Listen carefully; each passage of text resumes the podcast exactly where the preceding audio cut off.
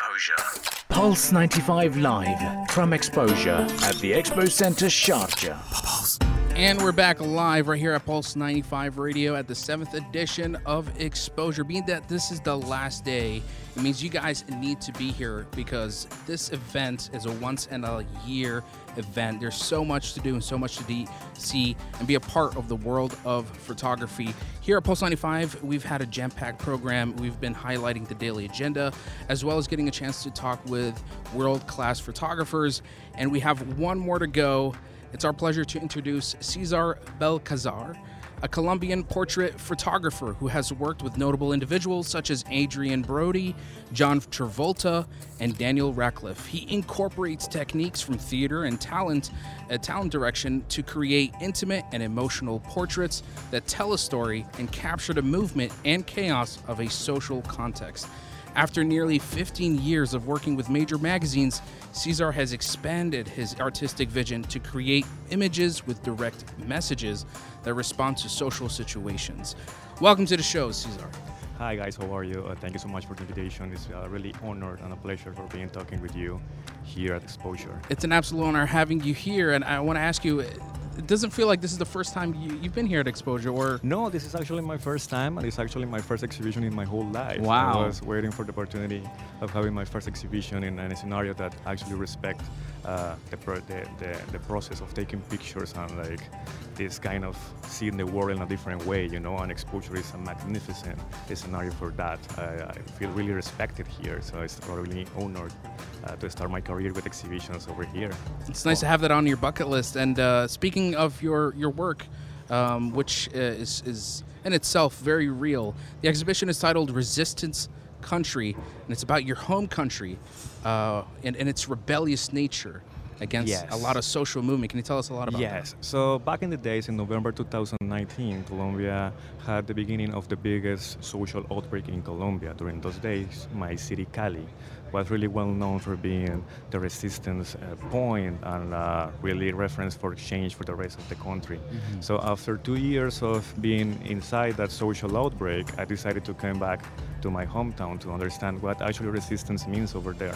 And the search, uh, the result of the search was actually beautiful. You know, we are resisting the idea of not belonging.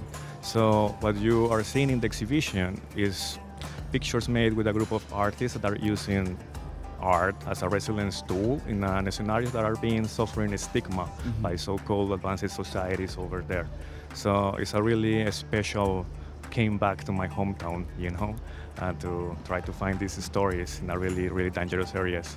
Amazing. Now, again, uh, how has your Colombian heritage influenced your creative vision and the way you approach your photography? Well, I think the resistance meaning is being with me my whole life. You know, like this idea of like trying to find the impossible things to conquer. You know, that's why I started my career like trying to find a publication for Vogue magazine. After that, uh, trying to conquer Hollywood stars, and right now we are doing exhibitions. You know, so it's everything coming from there, from that necessity of like showing what we can do without anybody telling us that we can't. yeah, uh, when your photographs are very intimate and emotional, but how do you get your subjects to open up to you and co-create a story with you? Well, I'm not focusing on the final result of my images. I always focus in the process, in the connection part of all the process in the in the portraiture, you know.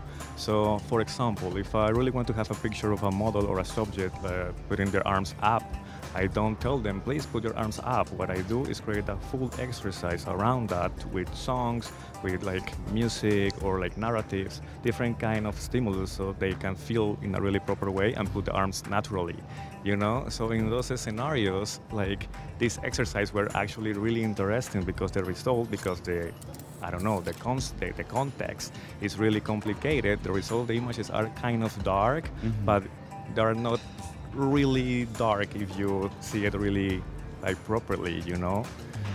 And, and context is very important to you, uh, which is why I want to ask um, when it comes to your talent, they're the main subject of something you want to capture, something, a message you want to convey. Uh, how do you go about uh, providing that talent enough context, or perhaps maybe they find themselves, you know, doing a little assignment of themselves before you take take the shot?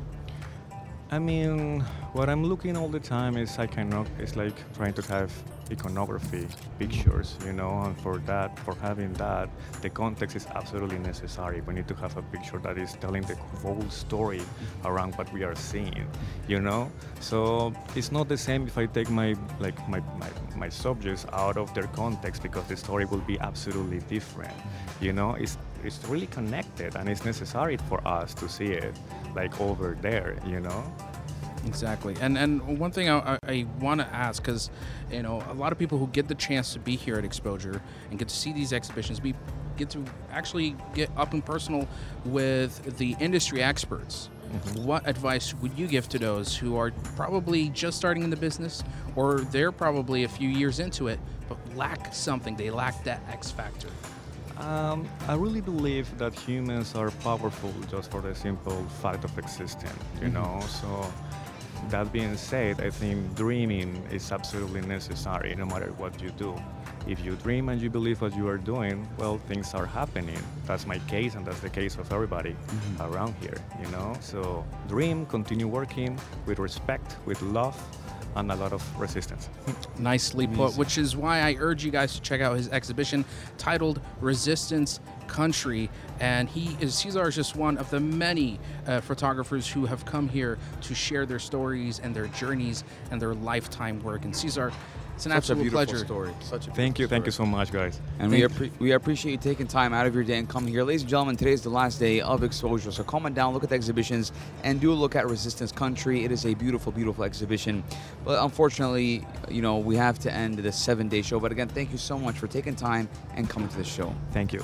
And with that, guys, we are wrapping it up here at Pulse 95 Radio. But the event doesn't end here, it goes on until 10 p.m., which is why I urge you to go to xposure.ae. That's exposure without the E, and make sure to check out the, da- the last daily agenda or just make your way here to Sharjah Expo Center.